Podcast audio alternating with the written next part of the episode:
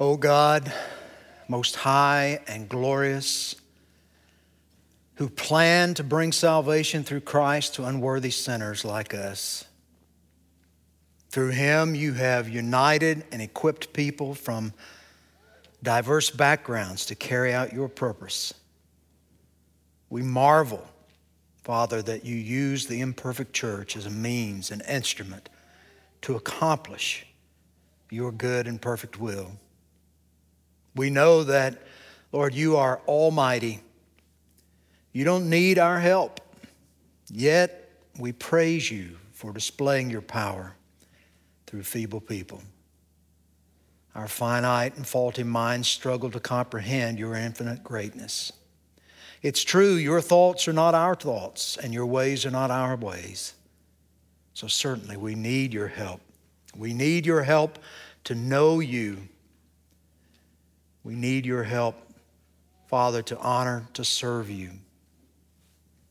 We praise you for graciously revealing yourself to us in your word and for sending your Holy Spirit to empower us to understand with greater clarity your steadfast love. You have told us through your word that blessed are those who seek you with their whole heart. Father, help us to do this today. We want our minds to be filled with more of your word and less of the world, that our minds would more closely reflect yours that we might not sin against you. Oh God, we want our lives to reflect our new identity in Christ. We want our lips to be a beacon of grace to others. We want to use our words to encourage and to build up others. We want to use our voices to worship and praise your great name. We want to use our words to bless and to speak the truth. We confess, Lord, that this week some of us have used our lips to lie, to gossip, to slander. Some of us have used your great name in vain. We may have used your words to communicate wrath and bitterness. Some of us used our words for filthiness, foolish talk, or crude joking. We acknowledge that these grievous sins do not reflect the life that you have placed in us in Christ. Please forgive us, cleanse us, purge our thoughts and our hearts. Help us to put these sins far from us. Lord, transform us by renewing our minds. We don't want to use our lips in the same way we did before we became followers of Christ. We want our speech to be instruments of righteousness for your glory. Now, God, we pray that our church might be marked by love, that every Christian here might use their speech in ways that bring glory to you and advance your kingdom. We would pray that we might be united, brought together through grace to put bitter jealousy and selfish ambition far from us. Make this so, we pray. Have mercy on us. Forgive any trace of pride within us. Lord, remove any hypocrisy or arrogance. Set us free from temptation. Temptation that leads us to act as the world acts, to fight as the world fights, or hate as the world hates. May we not revile others, even when they revile us. But let us pray for those who count us as their enemies. Lord, not to us, but to your name be glory. Heal our land. Strengthen your church. Empower your preachers. Comfort the downcast. Convict the wayward promote the cause of righteousness. Lord, prevent the spread of evil. Protect those who cannot protect themselves. We pray all of this in the name of Jesus, our Savior and Lord. Amen. Ephesians 1 What an incredible passage of Scripture. It's a phenomenal prayer, song even of praise. Last week we found out that these verses, particularly verses 3 through 14, fulfills the covenant of redemption, where the Trinity in ages past, eternity past, agreed together to reconcile fallen creation. In these verses, we see broken down for us, verses 3 through 6, the Father electing, predestining, adopting. In verses 7 through 12, we see the Son, through His blood, redeeming, removing or forgiving our trespasses. According to His immeasurable grace, we see Him revealing the mystery of His will in verses 13 and 14, we see the Spirit applying the work accomplished by the Son through proclamation, effectually calling, regenerating, justifying, glorifying, and sealing the elect. It's one long sentence. You remove the periods at the end of verses 6 and 12, and you get the feel of what it would read like as one long sentence in the beloved, in whom we have redemption. And again at the end of verse 12, praise of his glory, in whom you also. It's such a rich text. We've divided it over several weeks now, and we could do so again and again. But at its core, it's about redemption. The Father, the Son, and the Spirit planned from eternity past, prepared and executed redemption for fallen creation. Do you ever grow tired of the gospel? You grow tired of hearing about the gospel? It's a trick question. Does a first time parent grow tired of admiring their newborn baby? Does a grandparent grow bored with the grandchildren. Sometimes it may be a cute puppy or a new pet in the household. Could be the new car you're driving or that huge fish that you caught on vacation this summer. Maybe it's a recent trip that you took. Or that elusive hole in one that you stumbled into on the golf course. Could be that your favorite team won yesterday. A big game, or even a championship. All of us are eager to talk about things that we get excited about. We never get weary of talking about them, even to other people's boredom, right? How should we feel about the gospel? How should we feel about the gospel? Do you believe it's the greatest thing that's ever happened to you? I know that's the correct answer, right? Paul never grew tired of talking about the gospel. I can't imagine being one of those Roman soldiers that were chained to him day after day for eight hour shifts or longer. Can you imagine how many times Paul walked through the gospel with those people? He never grew tired of it. He's writing to these Ephesians, people who were near and dear to his heart, and he once again is rehearsing the glories of this gospel, reminding them, even though they are a minority, even though they're living in an oppressed culture, lifting their eyes upward, their hearts being drawn upward to focus upon the God of their redemption. Verses 11 through 14 in this section that George just read raise four important subjects for us to explore this morning. I'll give them to you briefly. Four words succinctly sovereignty, precision, means, and glory. Sovereignty, precision, means, and glory. There's your roadmap for this morning. So let's begin by thinking about God's sovereignty. God's sovereignty. Queen Elizabeth died this week. She was quite an extraordinary person. She assumed the throne in England at the age of 26 in 1952. For 70 years, she was the head of state. She was the face of Britain. Only Louis XIV reigned as a monarch longer than Queen Elizabeth. He reigned 72 years. She's been described as a woman of faith, even a Christian, a follower of Christ. You know, kings and queens are most unfamiliar to us except for what we read in books or see in the movies. It's not something that we are really into.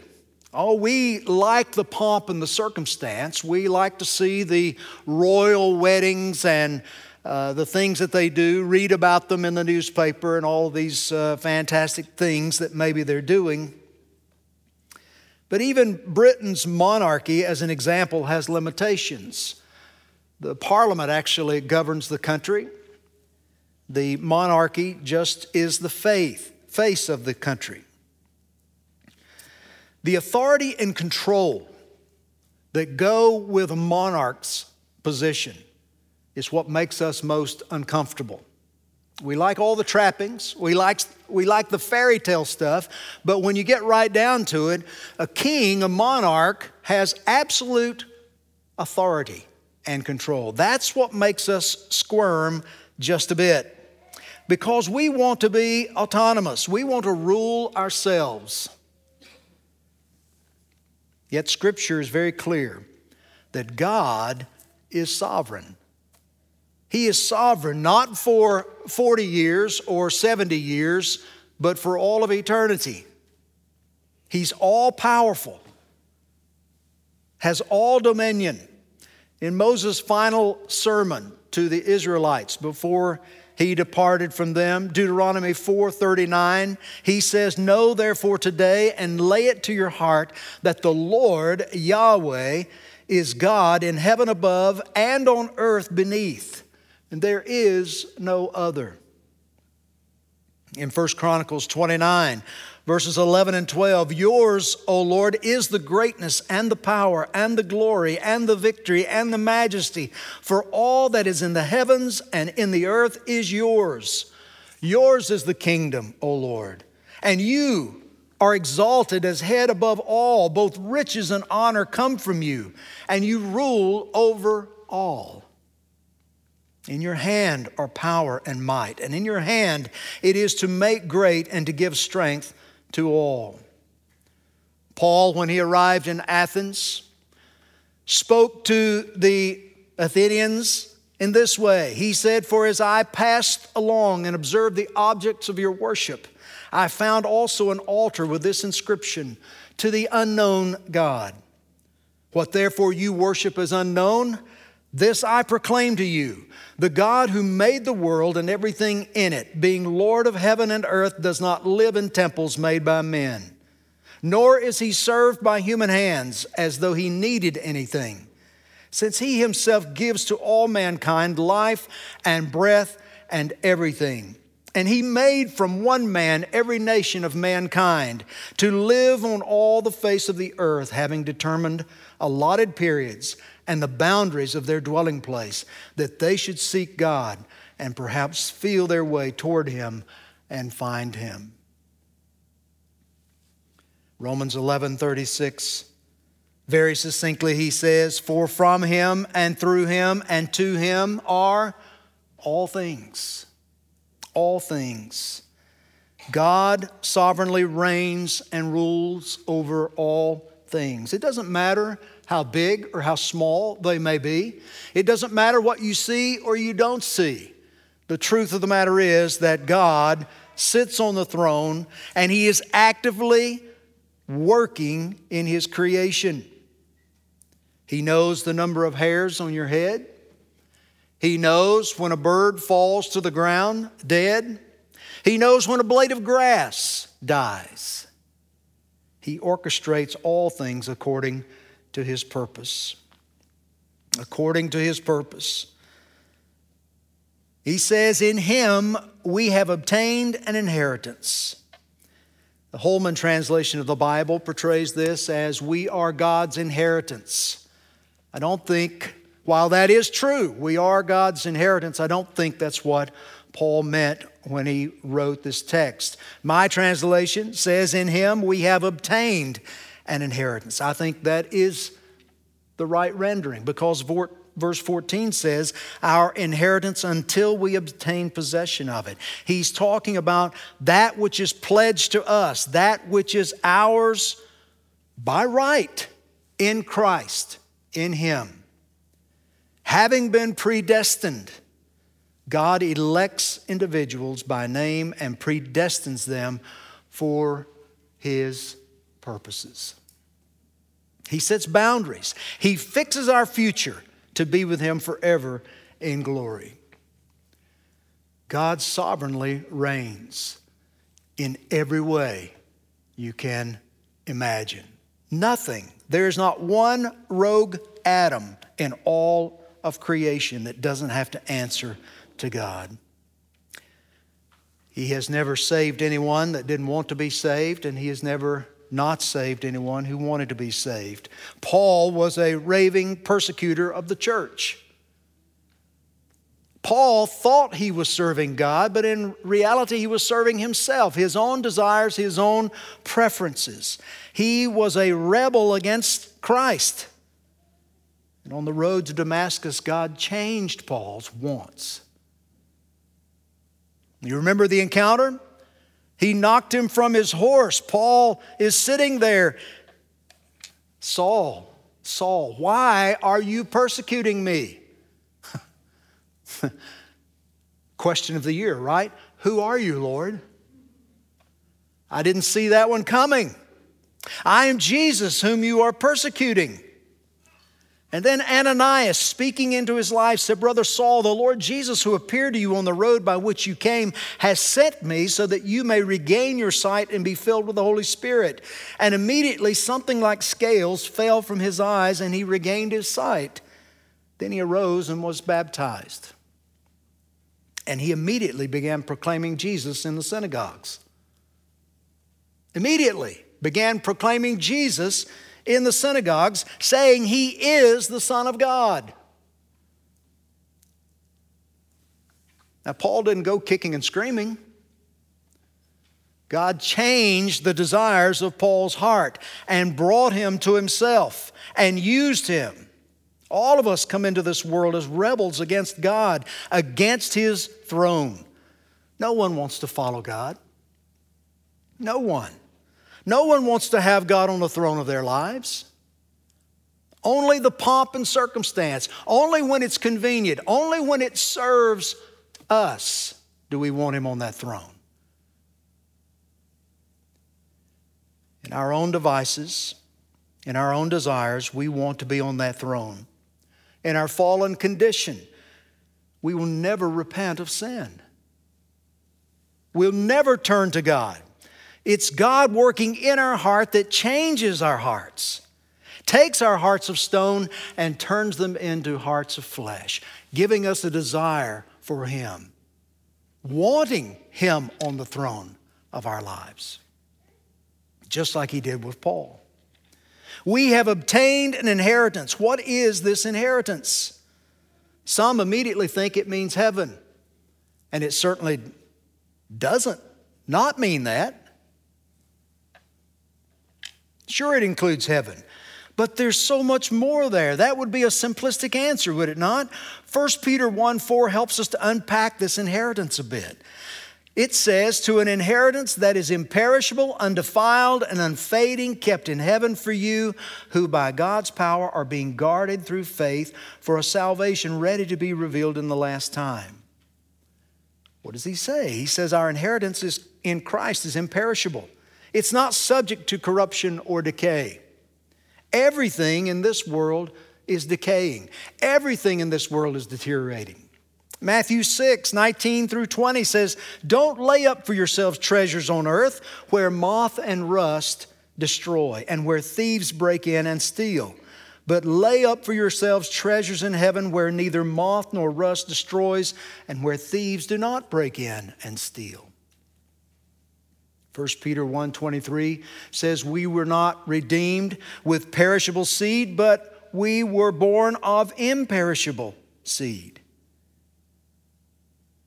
Also, this passage in Peter tells us that our inheritance in Christ is unspoiled, What we have in Christ is free from anything that would deform, debase, or degrade it. Everything in this world is flawed.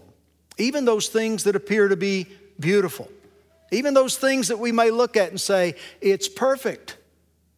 That perfect blossom. And yet, upon, upon close examination, you will find the imperfections. But Christ is truly perfect. Hebrews says, For it was indeed fitting that we should have such a high priest, holy, innocent, unstained, separated from sinners, and exalted above the heavens. So too is our inheritance in him.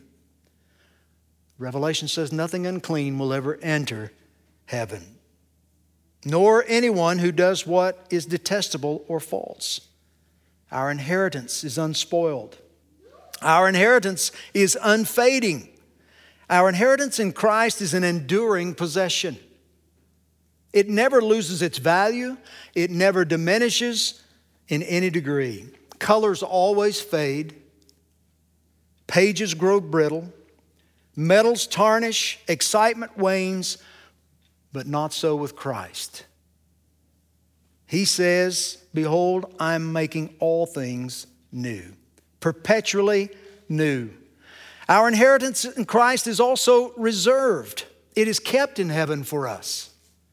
We, like Abraham, are looking for a special city that has foundation, whose designer and builder is God. 2 Corinthians 1 21 and 22. It is God who establishes us with you in Christ and has anointed us, and who has also put his seal upon us and given us his spirit in our hearts as a guarantee. Reiterating what Paul says right here that the Holy Spirit seals us until we acquire possession of this inheritance. Being in God's presence is our inheritance. Not just heaven, but heaven is being in God's presence. Knowing and enjoying His love forever is our inheritance. John 14, 21, Jesus said, And he who loves me will be loved by my Father, and I will love him and manifest myself to him. If anyone loves me, he will keep my word, and my Father will love him, and we will come to him and make our home with him. We're part of the family of God, one of his many sons. We will know perfect unity, maturity, unending joy and peace. Everything God is doing, we have a part in it. Now, we could discuss this subject for days and weeks on end, but it's not possible to exhaust the idea of God's sovereignty, of all that He is doing, and ensuring that it's going to come about just as He planned from eternity past. But let's think for just a moment as Paul directs our attention to God's precision. We know Ecclesiastes 3:1 says, "For everything there's a season, a time for every matter under heaven. Everything has a place in God's purpose and God's plan. A particular order to everything. Verse 11 says, "We have obtained an inheritance." Verse 12 says, "So that we who were the first to hope in Christ." And verse 13 says, In him you also when you heard. The nuance of these verses is pretty clear. There is a distinction.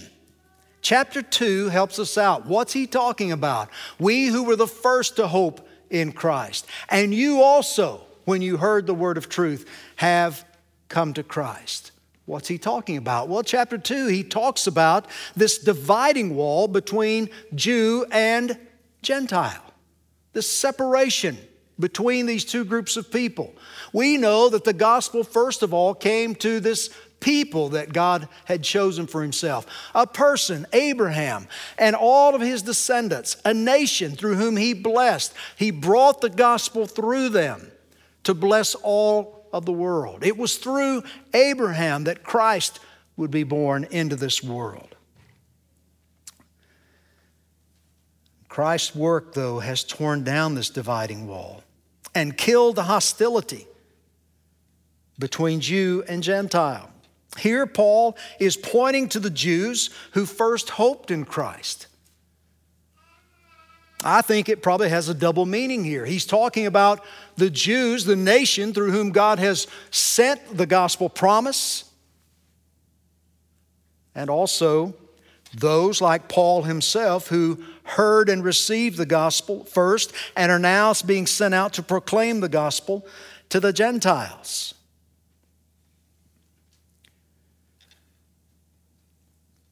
Romans 9, 8, 9, 6, and 8 encourages us not to get lost in the particular people groups. For not all who are descended from Israel belong to Israel, and not all the, are children of Abraham because they are his offspring, but through Isaac shall your offspring be named. This means that it is not the children of the flesh who are the children of God, but the children of promise. The children of promise. Seems to be very near to Paul's heart as he's writing to the Ephesians, encouraging them as Gentiles to understand that it's the same gospel, it's the same hope, the same promise that has come to you, that first came to these people God called out to use. To people like myself, he's saying, it's the same gospel. God delivered this redemptive gospel first to them and now to you. God's elect was always intended to include many people, many nations, many tribes, many tongues. Precision at the right time, in the right way, in the right place. God is always orchestrating these events, bringing things to pass according to his purpose and plan, which is always perfect. But not only is his plan one of great precision, it is carried out by incredible means. Notice God's means. You also, when you heard the word of truth, the gospel of your salvation, and believed in him, were sealed with the promised Holy Spirit, who is the guarantee of our inheritance. You also, the Ephesians, the Gentiles. God chose them individually by name before creation. How did it happen? Why didn't God just, why didn't He just set up His kingdom? Why did He go through all of these processes? We need to remind ourselves over and over and over God ordains the purpose, but He also ordains the means to accomplish this purpose. He doesn't have to explain to us why He did it this way. We rest in the fact that He did it this way. It's in keeping with His plans, His purposes, which are always right. Creation was spoken into existence, the fall occurred. Christ came, suffered, died, resurrected, ascended. The good news is proclaimed by redeemed people, flawed, imperfect people. God could have sent legions of angels, but He decided to use those who were the object of His redemption.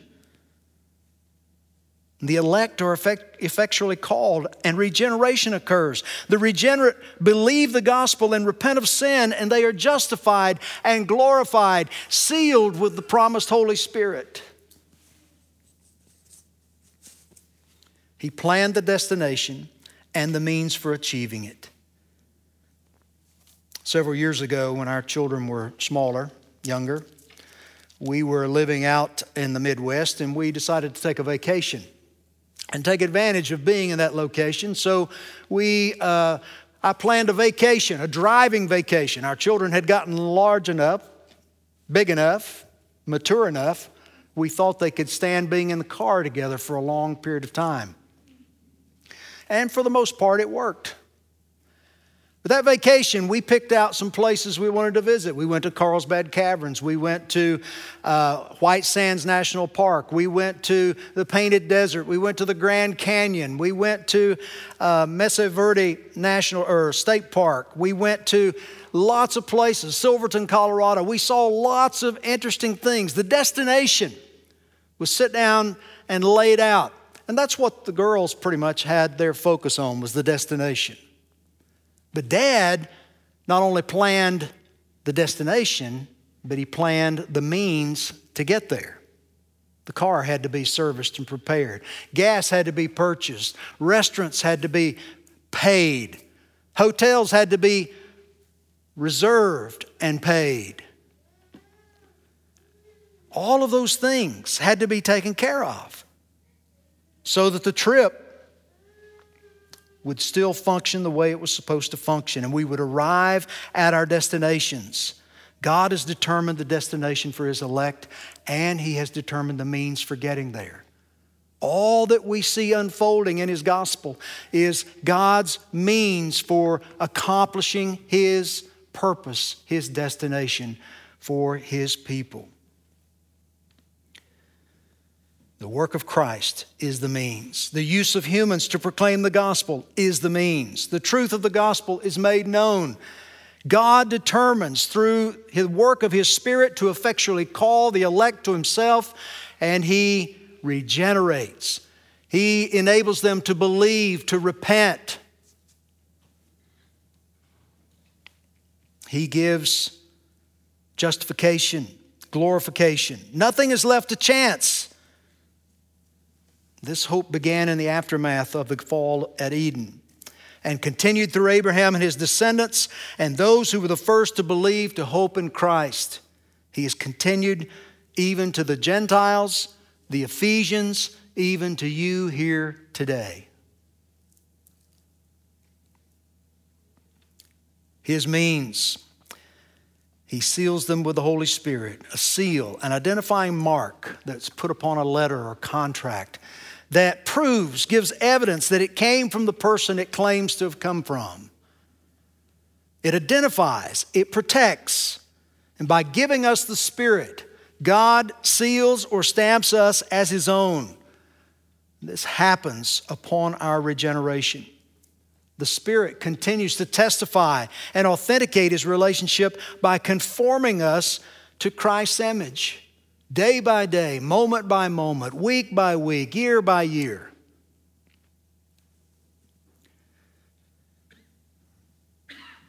Romans 8, 15 and 16, he says, For you did not receive the spirit of slavery to fall back into fear, but you have received the spirit of adoption as sons, by whom we cry, Abba, Father. The Spirit Himself bears witness with our spirit that we are children of God. Galatians 4 6, and because you are sons, God has sent the Spirit of His Son into our hearts, crying, Abba, Father. He seals us with His Spirit.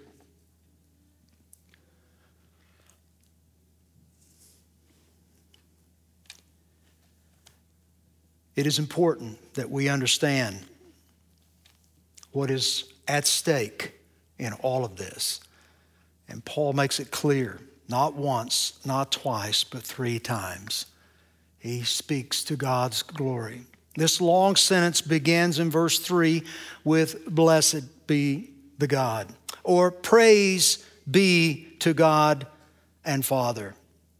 It shows the fulfillment of his covenant of redemption. As I said earlier, verses 3 through 6 focus on the Father. 7 through 12 on the Son, 13 and 14 on the Holy Spirit, each having a role in this incredible redemptive work. Reconciling a broken creation. Now, here's what I want you to see. At the close of each of these sections, the primary objective is announced. Verse 6 God does this, God the Father does this to the praise of His glorious grace. Verse 12 The Son redeems, brings about forgiveness according to the immeasurable grace that He has. Why? To the praise of His glory. Verse 14 The Spirit seals, the Spirit works in us, carrying out the truth of the gospel. Why? To the praise of His glory. What does this repeating refrain mean? All of these spiritual blessings from God to His elect, to us as His people, they are for the praise of God's glory. The Father, the Son, and the Spirit. He predetermined, He elected, He called, He justified, He glorified, He sealed in order to display His glory. It's always for His glory. This text shines light on God's reputation, power, and dominion. In Isaiah 6, we were speaking Wednesday night in our Bible study about Isaiah 6. In that scene, you may remember Isaiah sees the Lord exalted before him in the year that Uzziah died. And he uses this phrase. He says, The train of his robe filled the temple. The robe, the train of his robe filled the temple. Now, we get in our minds, we think of church, we think of a temple, we think of a small building, and, and this monarch sitting on this throne, this king with this robe that is filling the temple. But it's much more than that. A few years ago, I did a little study on this, and you know the significance behind a monarch's train. The train. You, you know a, a bride's train, right, that follows along behind her? Well, a monarch's train, the significance is it's an accumulation of his victories. Every time he defeats another king, another kingdom, he goes and cuts off part of that king's train and sews it onto his train. So the bigger, the longer his train, the more victories he has. The greater, grander his power and his dominion.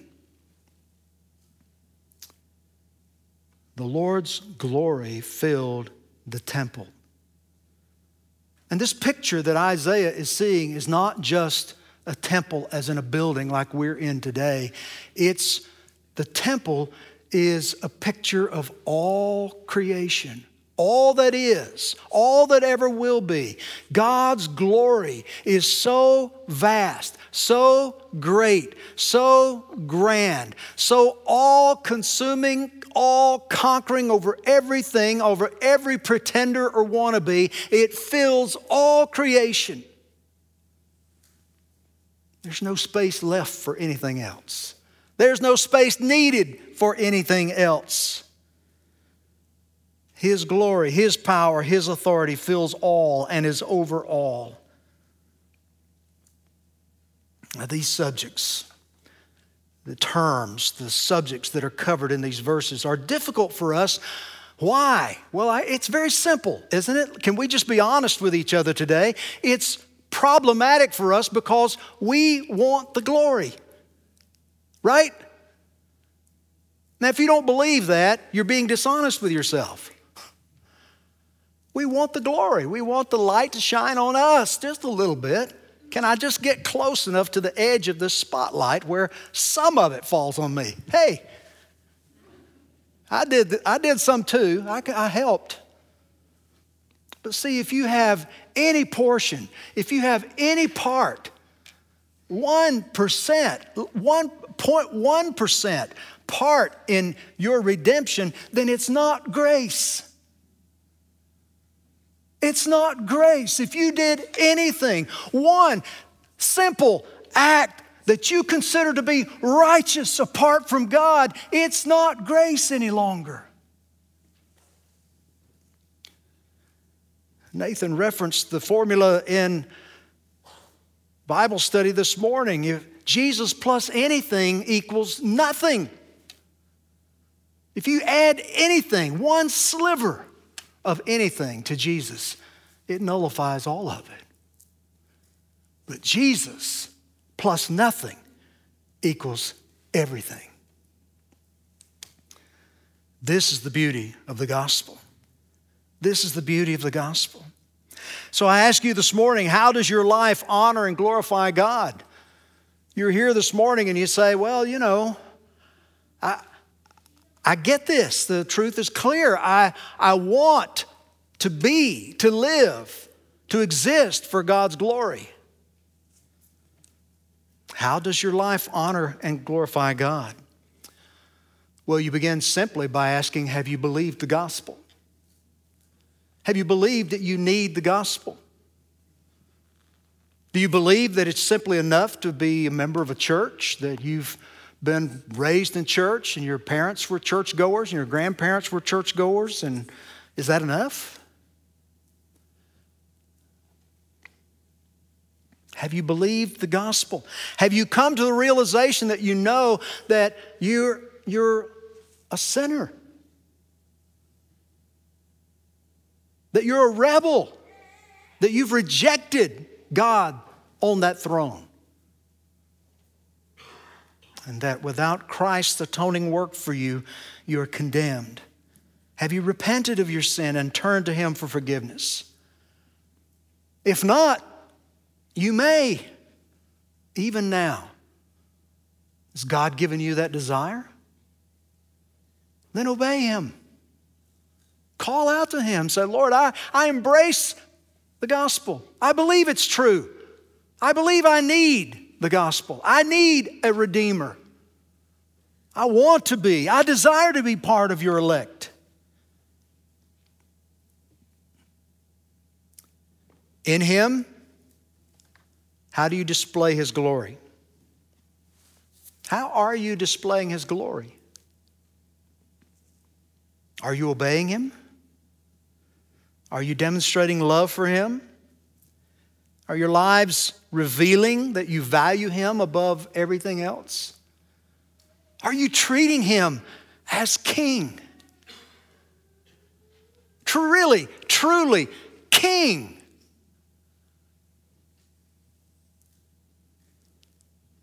Are you living by faith in His truth? Even when you can't understand it, even when it's difficult to believe and trust. How about here at Milton Community Church? Man, we're just getting started, and what a great start it's been. Just getting started. If you can't get excited about the future of this church and this community, you really should get your vital statistics checked out. How do we display God's glory here? How are we going to display God's glory? Is it on our radar? Is it what we aspire to? Is it what we want? I would say if it's not, if it's not central, if it's not a priority, then you need to evaluate.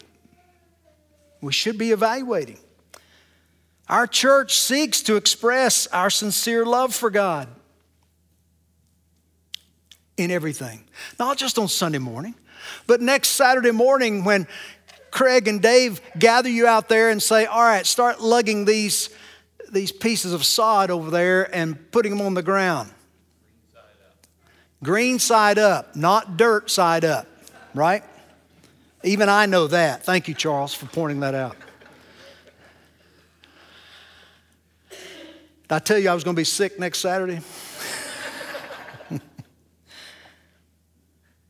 But even as we do any of these tasks that we might think, you know, discard them. This is not a spiritual task. This is a, this is a practical task. This is something that it doesn't really matter how I do it. Wrong. Wrong. Everything you do, all that you say, every, your attitude needs to continually be for the praise of His glory. For the praise of His glory. You never know who's watching and observing and listening. Every conversation, as we obey Him, as we love one another, as we work for unity amid diversity, we exalt him. As we proclaim the gospel with faithfulness and with passion, we do it for his glory. Not to convince people to be saved. That's not our job. Our job is to make the case that the gospel is truth and worthy of belief, and it will change your life, but God does the convincing. Our job is to do it for the praise of His glory. If I can convince you, if I can convince you, you know what the temptation is? I helped, didn't I?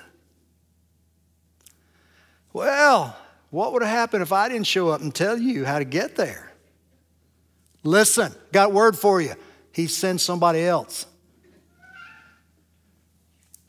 He's given you tasks. We do it because we want to be obedient to Him. We want to obey Him because He's our King, our benevolent and loving and grand King that's worthy of all worship and obedience. He does all the regenerating. We get the privilege of participating with Him as we forsake not the assembling of ourselves together to worship, as we sharpen one another in faith, we seek to exalt Him in all that we do, and we guard and fight against existing to serve ourselves. We must guard and fight against serving our own preferences, our own desires, against the sneaky, subtle desire to climb up on the throne and sit there ourselves. We fight to exist for God's glory and enjoy Him forever. Amen. Amen. Pray with me. Our Father, we thank you and bless you today that you are a great King Lord, when we get the full view of who you are, when we are willing, Lord, to put the lies aside and focus on the truth, we recognize that there are no, there are no legitimate competitors. What a grand and glorious and great king you are. It's easy to desire and long for you to be praised and honored and glorified. Only you are deserving. Thank you for the work that you've done in each of our lives. Some, maybe it's been years ago. Some, it's been weeks or months ago. Some, maybe just hours ago. Some, you may be working on even as we speak. God, we are grateful. We are humbled that you are proactive, working on our behalf, drawing your people to yourself, giving us an inheritance in Christ that will endure for all eternity. I pray this morning that the scales indeed might fall from our eyes and that we might recognize this glorious, this glorious thing, your redemption our reconciliation, our blessing through you that endures forever. Have your way in us for your glory. We pray in Jesus' name. Amen.